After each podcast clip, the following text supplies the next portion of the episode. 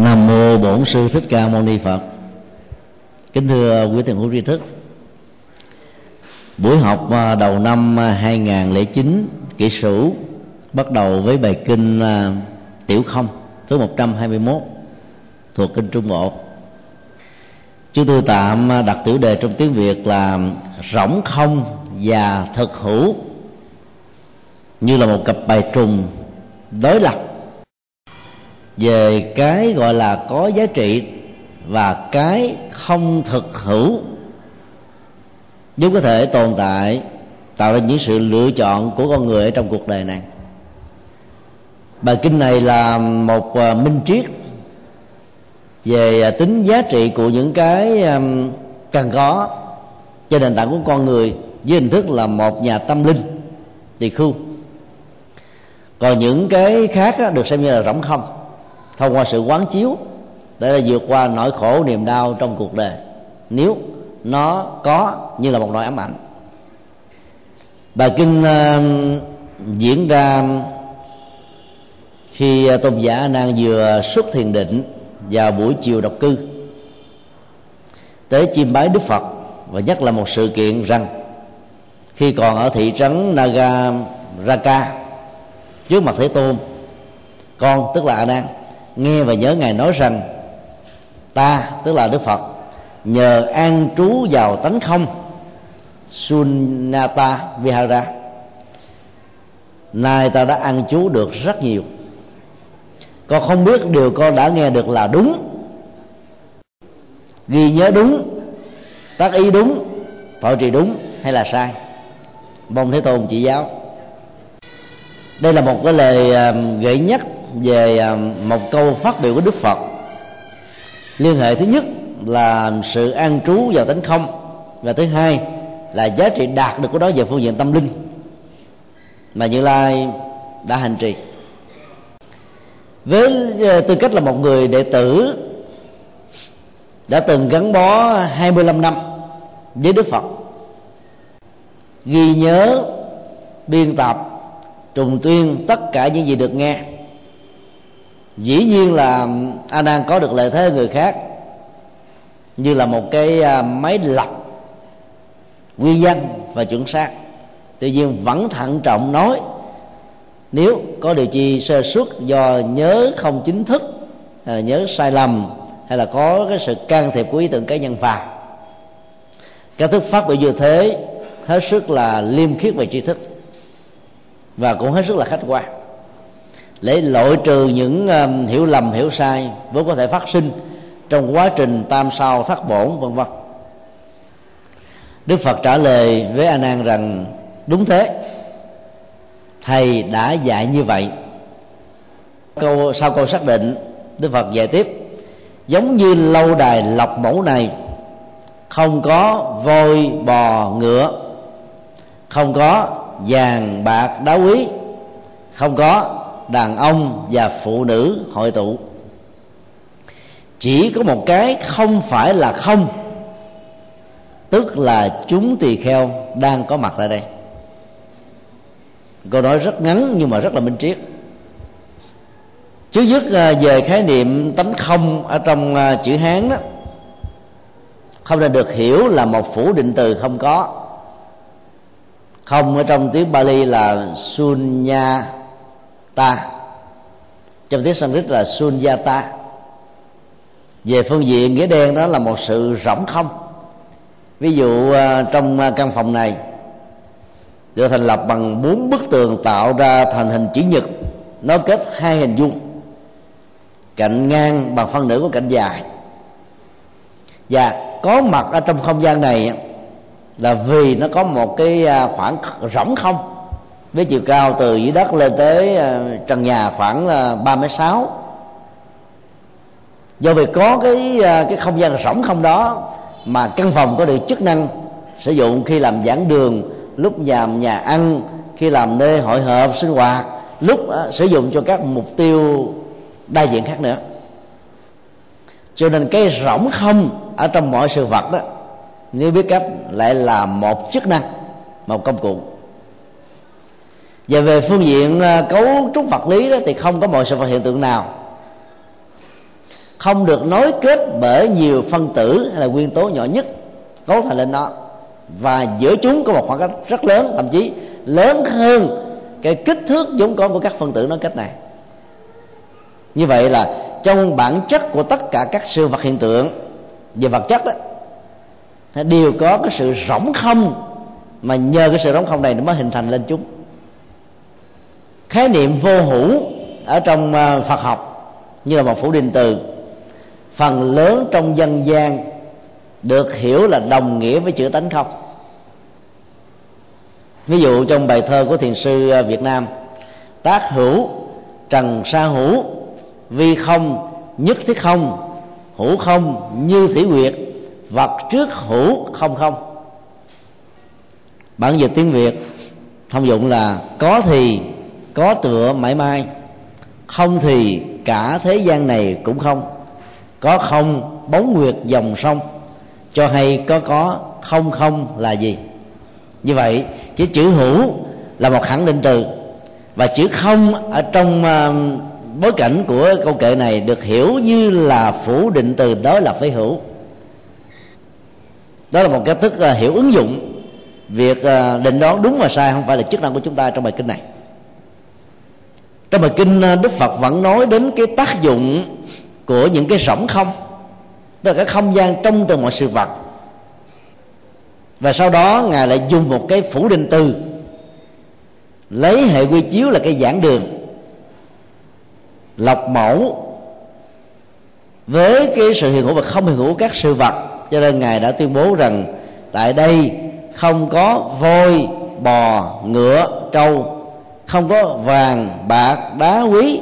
Không có đàn ông, đàn bà đang hội tụ. Bởi vì lúc đó chỉ có một quần thể các nhà tâm linh. Ở đây là những vị xuất gia của phật giáo. Sự mô tả hiện thực này đang nói về cái có và cái không ở trong khẳng định và phủ định từ. Dĩ nhiên không ai có thể phủ định lời tuyên bố đó của đức phật.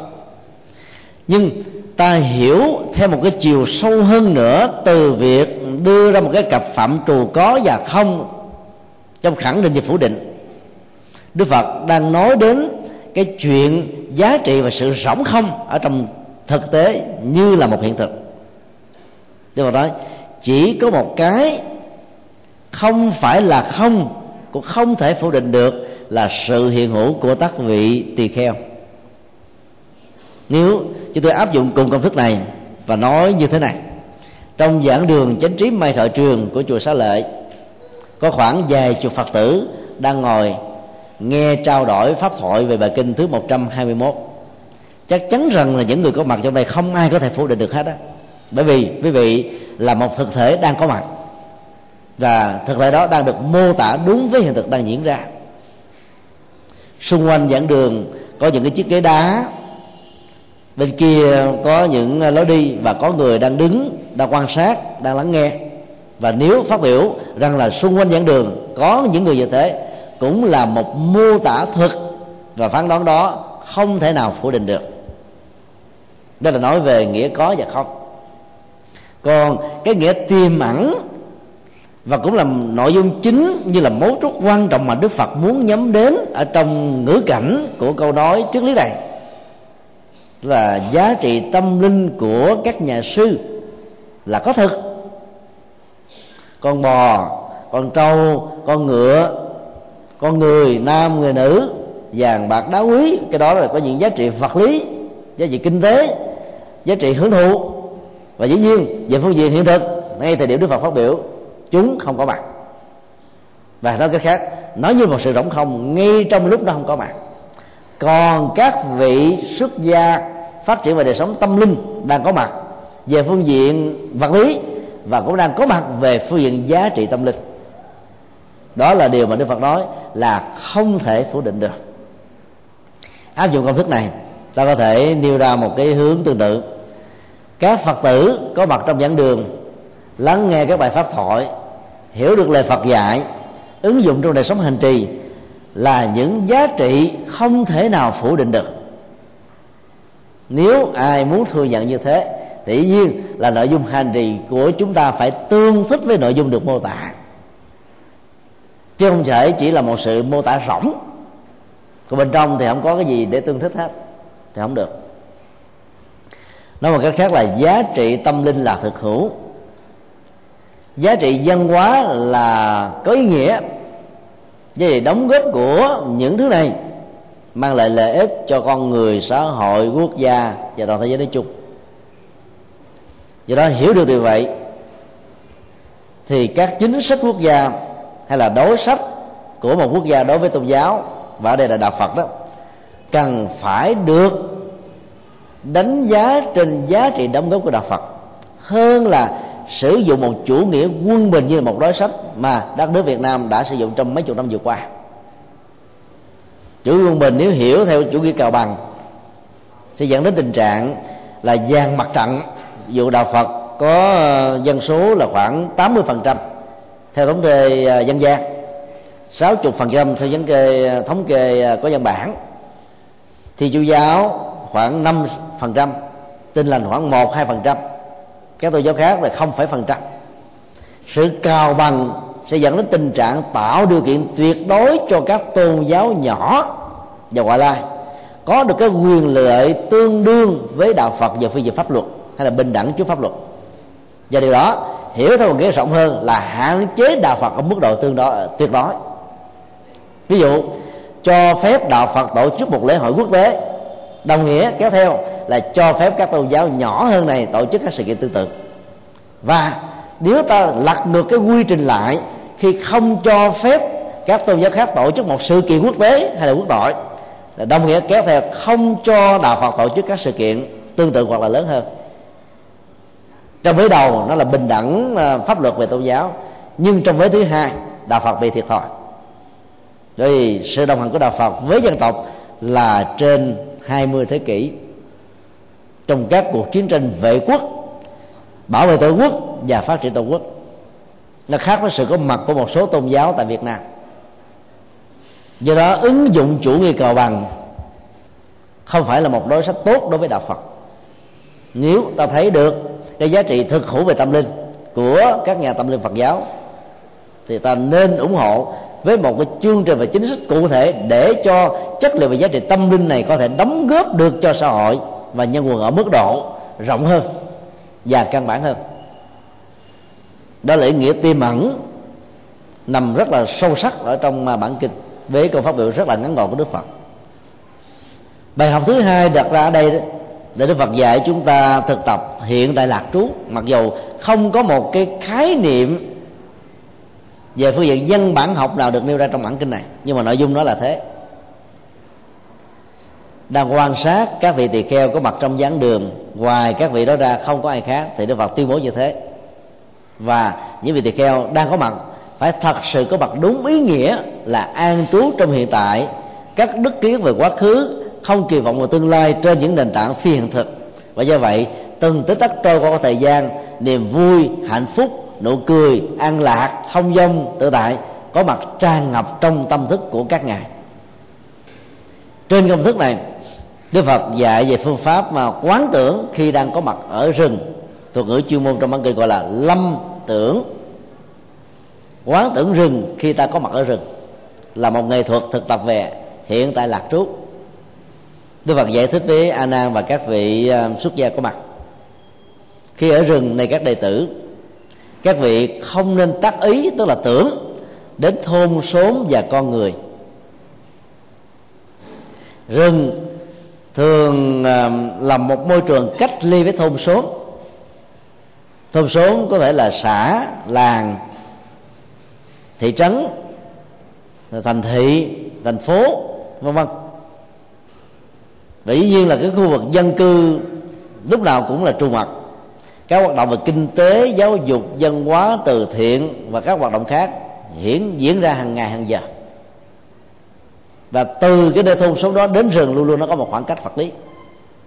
Đang có mặt ở rừng mà ta lại quan sát hay là tưởng, hình dung về, ký ức đến con người hoặc là thôn số mà ta đã từng đi ngang qua, ta đã từng có mặt, ta đã từng sống với những kinh nghiệm vui buồn, đen đỏ, hạnh phúc và khổ đau, thì chắc chắn rằng là suốt cả thời gian có mặt trong rừng như thế, ta đang là người sống trong điên đảo và vọng tưởng. Cho nên đánh mất cơ hội để cảm nhận được cái chất liệu an lạc thảnh thơi ở trong rừng.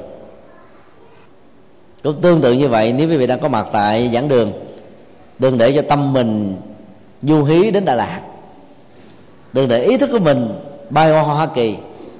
Đừng để cho cái mối quan tâm của chúng ta nằm ở gia đình, bởi vì ta ở đây có quan tâm về gia đình, cũng không giải quyết được việc gì mà cái việc tập trung để hiểu lời pháp thoại của bài kinh 121 lại càng không đi vào chiều sâu được.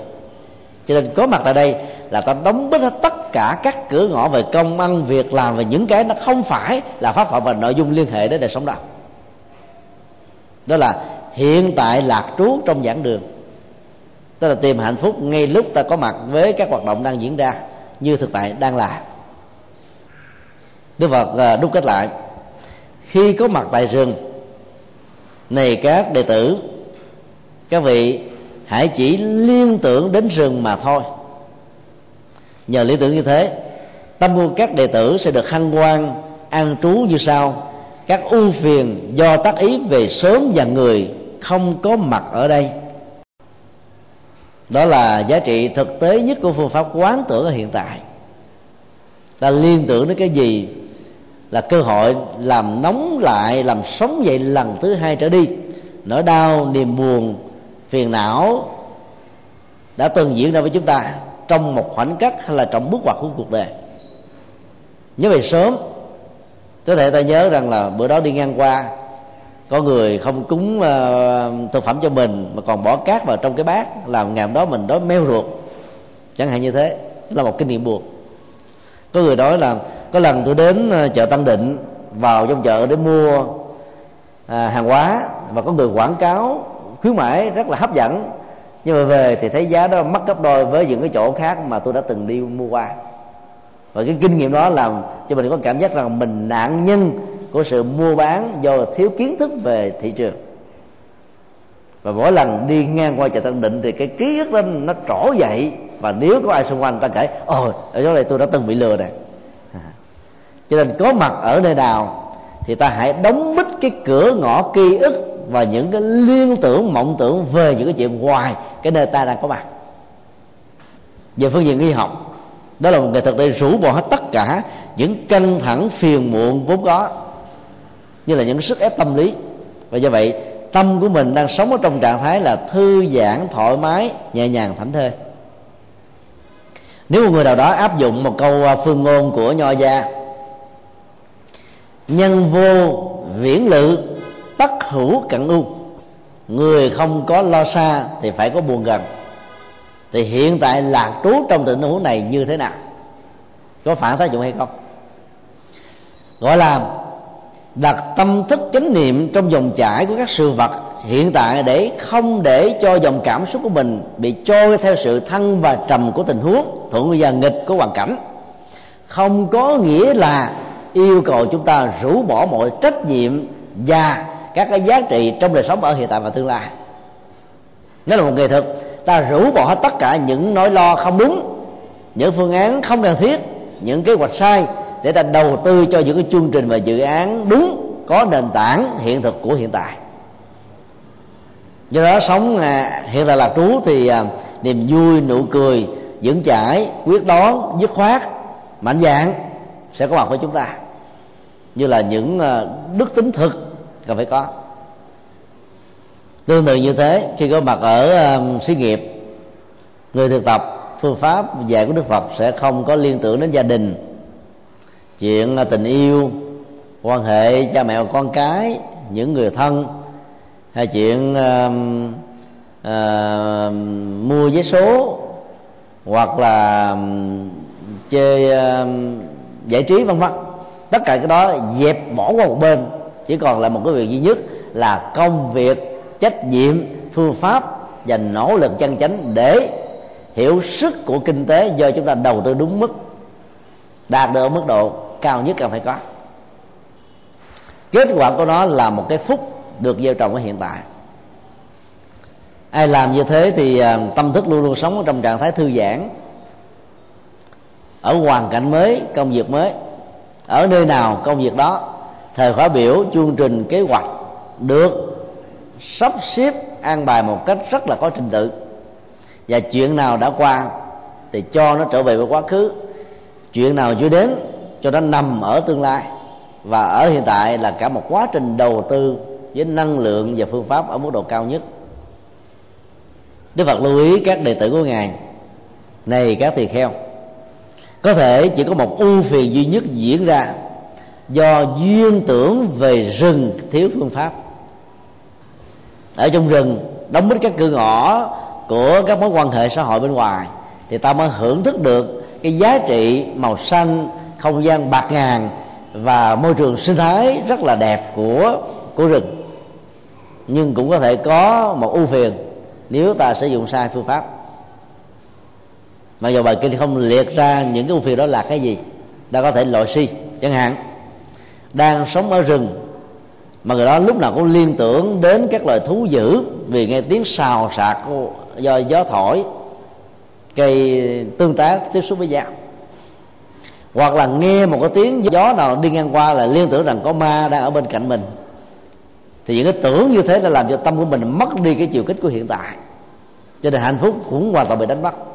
Nỗi sợ hãi, thương trực bắt đầu ngấm ngầm và tồn tại một cách rất là thầm lặng, sâu lắng bên trong của chúng ta.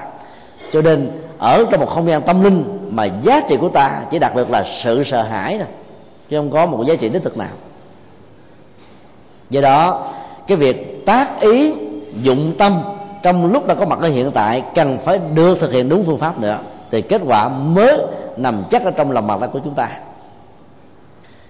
Và đức phật kết luận, này các đệ tử, tất cả mọi sự vật hiện tượng nào không phải là rừng cần được quán tưởng rằng mình đang có mặt và đang sống với nó với những giá trị, thì hãy quán sát với tệ truy rằng cái này có, cái kia có. Tức là học thuyết duyên khởi, tương tác đa chiều giữa mọi sự vật hiện tượng trong sự tự thân của nó, chứ không có một sự tác động can thiệp của thượng đế hay là các thần linh. Nhờ quán chiếu được như vậy, ta hiểu rõ được tánh không là thật có, cho nên giải phóng được sự điên đảo mộng tưởng và tâm trở nên hoàn toàn thanh tịnh sự quán tưởng này rất đơn giản mà giá trị thực nghiệm tâm linh rất cao. Tức là thực tập về hiện tại lạc trú, ta chỉ nhớ hai điểm. Điểm một là có mặt ở đâu thì phải chánh niệm sự hiện hữu của ta cho đó, không để cho các cảm xúc được dâng trào theo cái chiều hướng quán tính và thói quen. Điểm hai, không liên tưởng đến bất cứ một cái gì khác. Nếu có một sự vật hiện tượng nào ngoài sự quán chiếu về bản chất của sự hiện hữu mà ta đang có mặt thì hãy liên tưởng về tính duyên khởi của chúng như là một quy luật. Cái này tác động đến cái kia cái kia hỗ trợ cho cái nọ, theo chiều thuận hay chiều nghịch để diễn ra những cái phản ứng trong đời thân của chúng. Ví dụ, trồng một rừng cây thông hay là cây tùng và bách, thì bên dưới nó hoài cỏ, hiếm khi có một cây nào khác có thể sống còn và song tồn. Bởi vì cái độc tố tỏ ra từ thân cây này, và ảnh hưởng từ rễ và gốc cây, sẽ làm cho các cây kia có muốn tồn tại cũng không thể nào tồn tại được. Đó là cái tính cách tương tác theo cái chiều gọi là, thuận và nghịch giữa các loại thực vật với nhau quý vị vào các cái rừng thông hay rừng tùng, rừng bách thì hiếm khi thấy những cái cây khác có mặt lắm còn vào cái khu mà cỏ dại đó, thì ta thấy đủ thứ loại cây. Do um, cái sự tương tác giữa chúng diễn ra với kết quả như thế chứ không ai sắp đặt và ăn bài. Quán chiếu về tính tương tác như vậy làm cho ta có cái nhận thức trí tuệ về nhân quả trong sự vật hiện tượng nhân quả trong vũ trụ vật lý nhân quả trong đời sống tâm lý nhân quả trong kiến thức và hành vi. Cho nên ta rất sáng suốt để quyết định và không bị lệ thuộc vào bất cứ một cái gì. Thực tập được như thế thì hành giả sẽ thấy cái giá trị thực tiễn là chứng ngộ được tánh không. Buông hết mọi sự chấp trước và điên đảo. Nhờ đó tâm được an vui, hạnh phúc và nhẹ nhàng. Hay nói một cách khác là quán chiếu về tính duyên khởi hay là điều kiện của mọi sự vật hiện tượng. Ta làm chủ và vượt qua. Và đó chính là giá trị của việc thực tập tánh không và nhận thức tánh không. Ở đây à, ví dụ của đức phật nêu ra là sừng là bởi vì ngài và hơn ờ, 1.250 vị tỳ kheo đang có mặt ở trong rừng. Kế tiếp, đức phật dạy nghệ thuật quán tưởng về đất. Vì không có rừng nào tồn tại ngoài đất, được đất nuôi dưỡng. Ngài dạy quán chiếu như sau. Khi ở rừng, các vị hành giả có thể tác ý về địa tưởng với tâm thích thú hăng hoan an trú một cách vững chãi và nhờ quán chiếu như thế, ta được những giá trị như mong đợi. Ta đang có mặt trên mặt đất mà mình đang nghĩ tưởng rằng mình có mặt ở trên à, xe hơi, hay là có mặt ở trên xe lửa, hay máy bay, chắc chắn là ta không có thiết thực rồi. Thân thể được gọi là tồn tại là vì có một tâm thức đang hiện hữu song tồn trong nó. Ấy thế mà có nhiều loại thiền dạy là hãy xuất hồn tức là trở thành hồn ma bóng vía bay ở đâu trong sự tưởng tượng. Dĩ nhiên là cái giá trị thực tế và thực dụng của nó là làm cho sự căng thẳng con người đang có mặt ở trên cơ thể với những nỗi khổ và niềm đau được quên đi, tạm thời. Nhưng khi để cho tâm của mình trở lại với thân thể này đó thì nỗi khổ niềm đau vẫn còn y nguyên thôi. Giải quyết tạm thời không phải là một giải pháp. Nó chỉ là một sự trì hoãn để cho nỗi đau không có cơ hội để kéo dài lan truyền, phổ biến, nhân rộng. Còn đức phật dạy hiện tại là trú là để giúp cho chúng ta đối diện trực tiếp với những bế tắc nếu có và giải quyết ngay chỗ nó có mặt. Chứ không đi vòng vo. Cách thức mà đức phật dạy um, các vị um, đệ tử của ngài quán chiếu về bản chất của um, địa đại. Này các tỳ kheo các vị hãy quán chiếu giống như là tấm da của con bò đực được căng thẳng trên một mặt trống hay là căng thẳng giữa hàng trăm cột gọc gỗ khác nhau. Quan sát bằng à, mặt ngang của nó thì ta thấy là không còn chỗ lồi chỗ lõm chỗ cao chỗ thấp chỗ dùng chỗ căng. Nó là một mặt phẳng thôi. Và căng mặt phẳng trên trống nhiều chừng nào thì độ ngăn vang và ấm áp của nó sẽ có mặt chừng đó quán chiếu mặt đất này cũng giống như là cái mặt da của cái trống. Rõ ràng cho chúng ta thấy là không nên nhìn à, à, những cái phát sinh lòi và lõm như là hiện tượng và đánh đồng nó như là bản chất. Để ta không có những cái dướng díu về thái độ và tâm lý về các sự kiện và con người đang sống chung đang đối diện đang diễn ra đang tương tác với bản thân mình theo chiều thuận hay là chiều nghịch đây là một trong những nghệ thuật quán chiếu ờ, khá mới và đặc sắc so với các kinh. Trước đây ờ, khi ờ, phân tích về kinh tâm địa quán thì ta có được một dữ liệu đức phật dạy, quán chiếu tâm của con người như là quả đi cầu. Nơi dùng chứa các quặng vàng, các quặng kim loại, các quặng quý và cũng là nơi tích chứa tất cả các cái nguồn chất thải, độc tố, những cái chất ô uế phóng thải từ các cái uh, hoạt động do con người tạo ra. Và khi có mặt dưới lòng đất một thời gian những cái mạch nước ngầm dơ dái bắt đầu được thanh lọc từ từ. Mặt đất không hề có bất cứ một lời than giảng nào rằng là tôi chứa đựng rác rến đồ phản uế mỏi mệt quá căng thẳng quá tôi không muốn chứa đựng các anh nữa.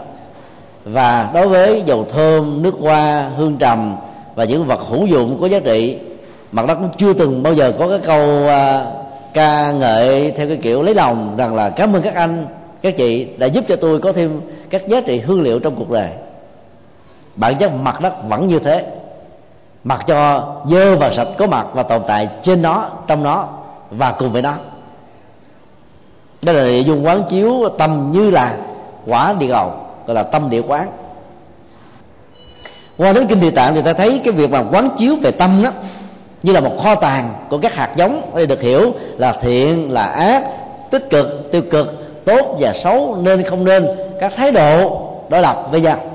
Và việc tu tập của chúng ta là làm sao giữ lại các hạt giống tích cực chuyển qua các hạt giống tiêu cực để sống an vui hạnh phúc trong đời.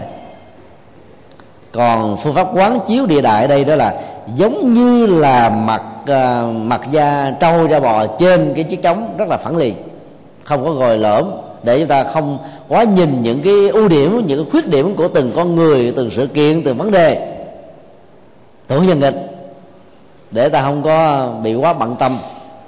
Mỏi mệt trên nó, dưới vào vào nó, dính líu và bị khổ đau bởi nó. Như vậy là sự kiện rồi nên để cho nó trôi qua, không lưu giữ lại. Và tâm của chúng ta như là một mặt phẳng không có lồi lõm để bị vấp ngã để chứa đựng, để à, lưu luyến, để à, quá gọi là, đặt nặng về vấn đề gì đó mà mình thích hay là không thích. Nhờ quán tưởng được như thế, các hành giả sẽ an trú ở trong sự thích thú, hân hoan, nhẹ nhàng thư thái và tâm lúc đó trở nên thư lắng, nhẹ nhàng hoàn toàn. Đức Phật dạy tiếp. Này các đệ tử, Khi quán chiếu về đất, Các vị không nên tác ý Tất cả các vật gì đang có mặt trên đất này. Ví dụ như là loại hình của đất bao gồm đất khô, đất vùng lầy, đất sông, đất suối, núi, đất bằng phẳng, đất lòi lõm, đất dơ, đất sạch. Các loại cây cỏ, cây cối, cây cổ thụ, cây ít tháng, cây à, bò sát, cây ăn được, cây không ăn được cây tốt cây xấu nghe thế này cây thế kia. Mà chỉ đơn thuần quan sát bản chất của đất là đất mà thôi. Cái tính năng của nó là đa dạng, tùy theo sở thích, sở trường, biệt nghiệp, cộng nghiệp, mà người ta sử dụng cái nguồn tài nguyên của đất như thế nào. Đừng để cho cái mục đích ứng dụng can thiệp quá nhiều trong trong cái tiến trình quán tự của chúng ta. Thì lúc đó tâm nó sẽ được nhẹ nhàng thư thái và nó không bị dướng và dính bất cứ cái gì. Bởi vì bản chất của đất là lưu giữ mà. Nó kết hàng gắn bây giờ cho ta nghĩ rằng nó như là một mặt phẳng đó. Thì mọi lồi và lỡm trong các thái độ ứng xử, thuận và nghịch nó không có mặt nữa. Rồi để đến đất khô, đất lầy, đất sông suối, đất núi, đất ao, đất bằng, đất thế này thế kia, đất vàng, hay là đất ờ, đen, đất đỏ, thì rõ ràng ta đã để cái tính giá trị và ứng dụng can thiệp vào. Từ lúc đó, thái độ phản ứng trước thuận dần sẽ được kéo theo sau cho nên trong lúc quán tiếu để cho tâm được thư thái bình yên, thì đừng để cho những cái thứ này can thiệp và dướng díu vào. Đức Phật vẫn lưu ý, Dĩ nhiên trong quá trình quán chiếu, Về đất các vị có thể có những ưu phiền Do quán chiếu sai phương pháp mà ra. Thì sai phương pháp như Đức Phật đã nêu Để ý đến cái tính chất của đất để dẫn đến những ứng dụng. Cho nên tâm của mình nó không được nhẹ nhàng thư thái nữa mà nó đang bị hoạt động gấp đôi, gấp ba đây là phương pháp thiết lập hiện tại lạc trú khi có mặt ở trên mặt đất. Bao gồm đi, đứng, nằm, ngồi. Từng bước chân đi có thể mở ra cửa tịnh độ. Mỗi cái nhìn giúp cho ta có thể thấy được pháp thân. Các giá trị hiện thực đó, nó chỉ cần ta thấy cái nhận thức sáng suốt là tiếp nhận được, là sống được, là trải nghiệm được. Chứ không phải đi tìm kiếm ở một nơi xa xôi nào khác. Đó là một phương thức sống hết sức là thiết thực kế tiếp, đức phật dạy quán tưởng các loài thuyền tâm linh ở mức độ cao. Đó là không vô biên xứ, tức vô vi xứ, vô sở xứ, phi tưởng, phi phi tưởng xứ. Nó đều có ít nhiều gắn liền với cái tính cách rỗng không. Và giá trị trị liệu tâm lý của đó là giúp cho con người rũ bỏ được nỗi đau. Ví dụ um, khi ta thực tập là cái cái cái không có hay cái rỗng không rồi nó có mặt khắp mọi nơi, mọi xứ thì lúc đó nỗi đau nó còn là gì nữa đâu. Nó được đồng hóa là zero nó được uh, chuyển hóa tất cả. Nó không còn hình được vóc dáng để chúng ta quan sát lưu tâm để ý hướng về nghĩ ngợi. Nó không có chỗ để bám. Nó không có những cái gút để leo. Nó không có những cặp uh, bức thang để trèo. Và do vậy sự buông xả thông qua việc quán khâu vô biên xứ để giúp hành giả đạt được sự an lạc nhẹ nhàng thảnh thơi. Ở mức độ như là một công cụ trị liệu. Cho nên khi thực tập là bốn phương pháp thì vừa nêu thì hành giả không nên để cho các ưu phiền có mặt với uh, tưởng rừng tưởng xóm làng tưởng con người tưởng đất đai. Mà chỉ đơn thuần tồn tại trong phương pháp không vô biên xứ nghĩ rằng thân thể mình cũng là không một cái khói rỗng do vật lý cấu tạo thành tinh cha quốc mẹ hình thành nên thực phẩm, thức ăn, áo quần, nuôi dưỡng, môi trường, điều kiện hoàn cảnh. Mấy tuổi thì gọi là trẻ, mấy chục năm sau thì gọi là già. Già thì răng, lông, tóc, bạc ra nhằn mối gỏi, mỏi mệt, bệnh tật. Và cái chết được diễn ra. Cái quy trình đó diễn ra như là một quy luật. Ta không có mặc cả nó được ta chỉ có nỗ lực chân chính để có thể kéo hoãn và đảm bảo được sức khỏe ở trong cái quá trình sống của mình như là một đời người mà thôi. Cho nên khi quán tưởng đừng để cho những cái khác can thiệp vào, thì lúc đó hành giả theo đức phật nói sẽ tệ truy được rằng cái tính cách tương tác duyên khởi của một sự phản tượng sẽ làm cho hành giả không còn bị điên đảo bởi những niềm tin mê tín. Và sai lầm. Cuối bài kinh đức phật còn dạy cái phương pháp quán tưởng vô tướng tâm định. Và ngài dạy như thế này, có người hăng quan và an trú trong vô tướng tâm định, tự chi rằng vô tướng tâm định do tâm tư tạo nên, thuộc về hữu vi, vô thường và đoạn diệt. Nhờ vậy, tâm được giải thoát khỏi dục lậu hữu lậu và vô minh lậu. Cái phương pháp này hết sức là ngắn ngắn ngắn gọn, mà cũng hết sức là trừu tượng, khó hiểu. Cần phải giải thích bởi những cái dấu hoặc đơn vô tướng. Nghĩa đen là không có hình thù vóc dáng. Tâm định là một cái loại định thiết lập tâm trên trạng thái vô tướng của mọi sự vật hiện tượng. Để ta có thể sử dụng được các tính năng đa dạng vô tận tạng của nó. Mà không bao giờ, bao giờ bị cạn kiệt hay là hết nguồn trong hoạt động quân sự đó các loại máy bay xe tăng thiết giáp hữu hình hữu tướng dễ bị phát hiện. Người ta phải chế tạo ra các loại máy bay um, vô hình hay là máy bay tàng hình tàu ngầm tàng hình. Không nghĩa là nó không có hình thù bóng dáng nhưng nó tránh được các làn sóng radar phát hiện. Về sự hữu của nó vẫn được xem là không có mặt. Về các phương tiện bị giới hạn trong vấn đề an ninh. Vì vậy đó nó tránh thoát khỏi những nanh vuốt phản công. Của súng ống và các phương tiện vũ khí ở nơi mà nó đang hiện hữu. Đó là nói về quân sự. Bây giờ nói về vấn đề có mặt và gián thân trong xã hội. Nếu ta sử dụng bằng um, tinh thần vô tướng đó thì đi tới đâu ta khai thông đến đó. Hạnh phúc bình an. Cái người mới bắt đầu làm giàu và trở thành người giàu vừa vừa thôi thì cái thể hiện bên ngoài của họ, có khuynh hướng như thế này là trưng diện rất là sang trọng. Để thỏa mãn cái tâm lý rằng là trước đây tôi chưa từng được giàu bây giờ tôi giàu nên tôi tôi được quyền hưởng đó và cái hưởng đó là được luật pháp bảo vệ. Còn người giàu kết xù đó, nếu quý vị đi quan sát để ý, họ ăn mặc rất là giản đơn, vô tướng ở trong cái giàu. Vào trong nhà của họ, mở tủ, két sắt, đào vách tường, đào dưới nhà môi móc ở gầm giường, chiếu, mền, gói, lại quần, vân vân. Không thấy đồng xu các bạc nào hết trơn chỉ có những cái thẻ tín dụng, thẻ visa, thẻ master, thẻ abc vân vân. Mà giá trị sử dụng của nó là vô cực.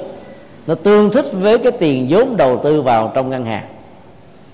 Cho nên, kẻ gian có đánh cắp được những loại thẻ này vẫn không thể nào khai thác và lấy được một đồng xu các bạc vì không có mã số để nhập vào cho nên độ an toàn thật cao. Sử dụng vô tướng càng nhiều thì tính an toàn về an ninh, an toàn về thực phẩm, an toàn về sức khỏe, an toàn về nhiều phương diện khác đều có mặt cả. Cho nên khoe của chừng nào là bị trở ngại chừng đó. Là bởi vì đang sống với cái hữu tướng. Mà giờ tướng là có tam phủ định, nhưng ta khuếch trương nó như là một cái um, thỏa mãn tâm lý là nó tạo và mời gọi sự rắc rối về có các phật tử um, trước tết đến gặp chúng tôi nói thầy ơi năm nay tôi bị sao thấy bạch xui quá.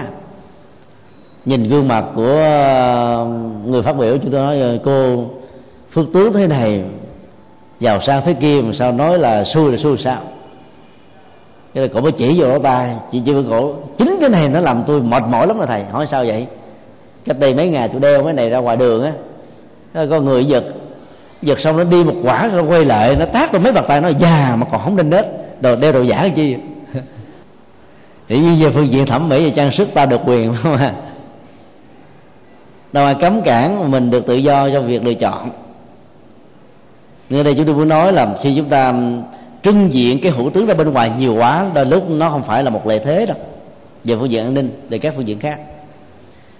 Những ờ, chiếc máy bay của nước ngoài đó nếu quý vị để ý điếm hàng 15, 16, 14 cái nhìn lại thấy hàng 12 không có hàng 13 nếu quý vị hỏi mặc dù trên cái vé vé của quý vị có đề 12, 13A, 13B, 13C ba người cùng gia đình đi mà không thấy cái ghế đâu hết thì tiếp viên hàng không sẽ trả lời rằng 12 trong tình huống này được hiểu là 13 hoặc có một số đề sẽ cho quý vị ngồi ở cái hàng cuối cùng với lý do rất đơn giản số 13 là số xui cho nên phải ẩn tướng nó đi. Giấu nó không để nó ra. Người ta nghĩ ngày 13 thứ sáu là cái ngày xui dứt vì chúa bị giết chết trong cái ngày này mà.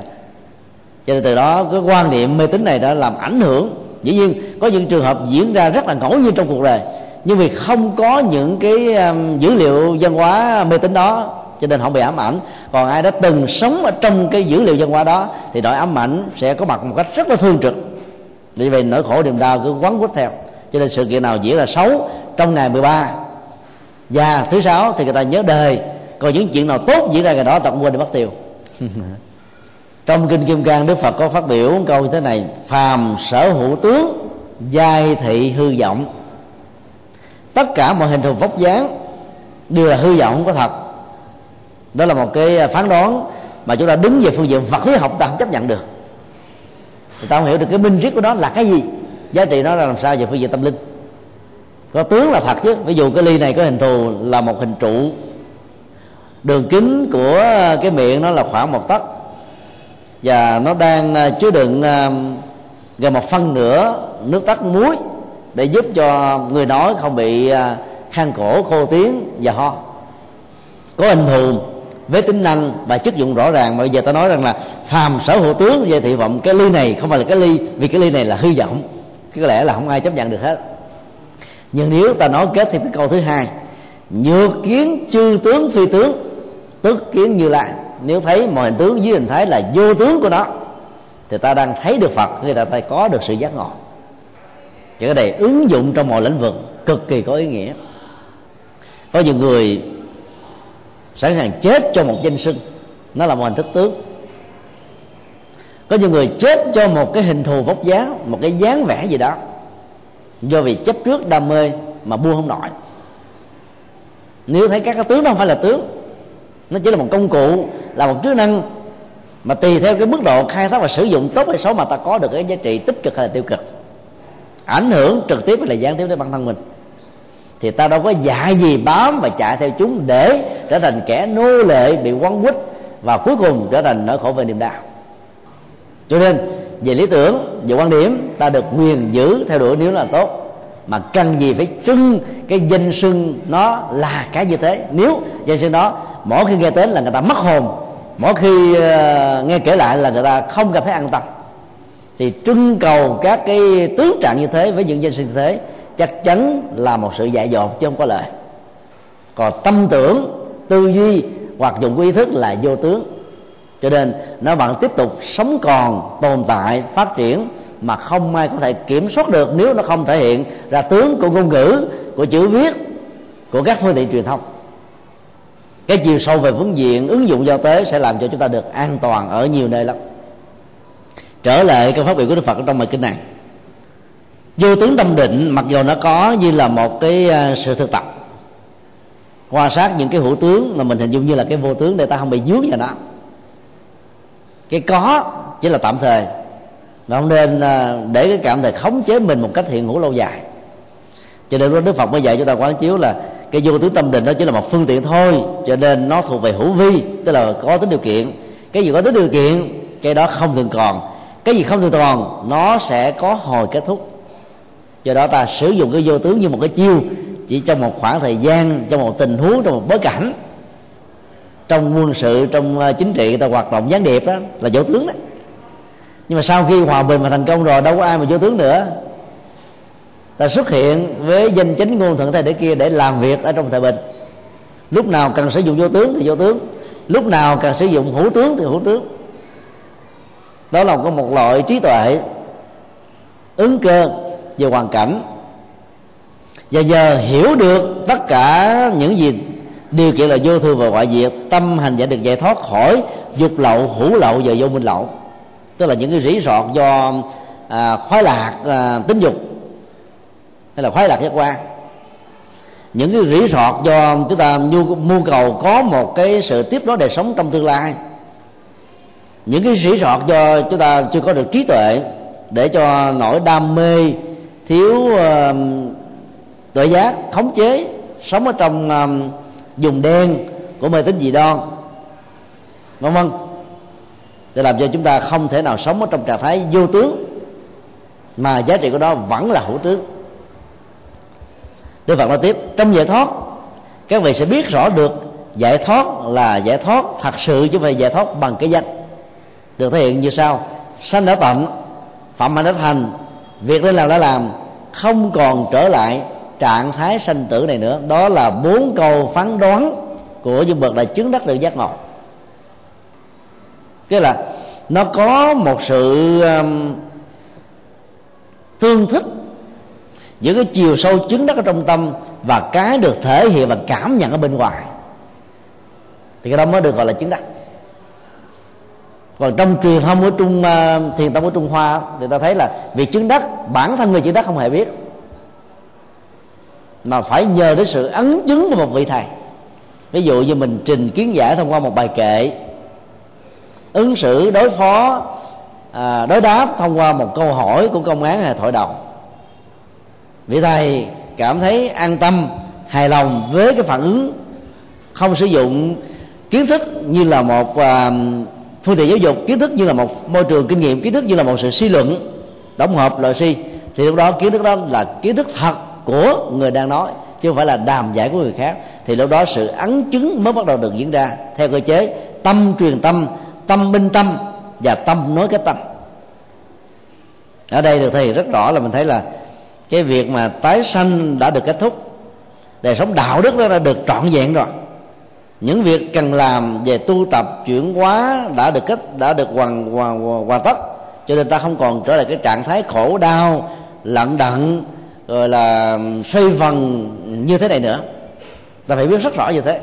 Cũng giống như mình hết bệnh mình thấy rất rõ là ngay cái cổ trước đây bị đau giờ nó không còn đau nữa. Dưới đây cầm một xô nước khoảng chừng 10 lít là ta ta, ta bị uh, sưng cái cổ tay do bị viêm khớp hay là thoát vị đi điểm. Bây giờ ta cầm 50 lít mà vẫn không có gì hết, thì cái cái đau đó ta thấy rất rõ là không còn nữa. Nó bằng cái cảm nhận và thể hiện qua hành động rõ ràng. Thì sự chứng đắc nó cũng phải như thế đó.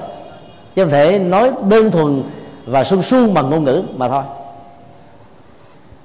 Tại đây, các hành giả sẽ bắt đầu thấy được rằng, Đức Phật nói tiếp, các ưu phiền do dục lậu hữu lậu, vô minh lậu, làm người dẫn đường đi đó đã không còn nữa sự vắng mặt của chúng sẽ làm cho chúng ta không còn tạo điều kiện cho mọi chấp trước diễn ra với mình thông qua các giác quan. Vẽ tuệ tri rất rõ, loại tưởng này không có dục lậu hữu lậu và vô minh lậu, nghĩa là chỉ còn là tuệ giác và minh triết, cho nên an lạc hạnh phúc có mặt ở trong loại nhận thức như thế. Kết thúc bài kinh đức phật khẳng định, ai trong quá khứ hay là đang ở hiện tại chứng đạt an trú vào tánh không sunatam đạt được cứu cánh vô thượng thanh tịnh. Lúc đó, sự tu học chuyển qua tâm thức có thể được xem là đã đặt gánh nặng xuống rồi, tức là không còn gì để phải tu nữa. Đây chính là nội dung trọng tâm của bài kinh à, tiểu không một trăm thứ hai mươi hay khó hiểu nhưng rất là chiều sâu. Trong bài kinh này à, bài học thiết thực mà ta có thể ứng dụng được là sử dụng ờ, cái tính không và thể hiện qua sự vô tướng để ta tạo ra cái sự vô vô tận tạng, tức là kho tàng không giới hạn, như là kiến thức vốn có trong mỗi con người. Tiềm năng đang dưới hình thức là cái búp sen chưa được nở hoa. Vấn đề làm sao ta để cho những cái búp đó trở thành hoa với gương, nhụy, cánh hạt và còn lại là phương pháp để khai thác nó? Để làm được việc này đó thì tư tưởng kinh pháp hoa đặc biệt là phẩm phổ môn dạy chúng ta phải có một chiếc chìa khóa vô tận ý. Tức là ý tưởng không bị giới hạn ý tưởng không bị um, cạn kiệt ý tưởng phong phú khai sáng phát minh sáng kiến đóng góp. Và do vậy đưa cái chìa khóa này vào cái kho tàng nào là nó mở toan kho tàng đó để chúng ta sử dụng tất cả mọi thứ. Và đây cũng chính là tánh không đây cũng chính là vô tướng. Cho nên giá trị của vô tướng không, không nghĩa là không có gì mà là, là có tất cả. Nó dưới một thức rất là ẩn mà giá trị nó rất là cao. Sẽ đạt được dĩ nhiên là lợi lạc vô cùng. Và khi đạt được sự tu học tánh không này Đức Phật, tuyên bố và kết thúc trong bài kinh là sự tu học lúc đó mới được gọi là kết thúc. Cho nên ai chưa chứng đắc được tánh không thì vẫn còn là những người đang đi trên con đường thánh, hướng về đường thánh để trở thành bậc thánh ở trong tương lai thôi. Chứ chưa phải thánh đã là hay là thánh đang là. Chúng tôi xin ờ, kết thúc bài kinh tại đây.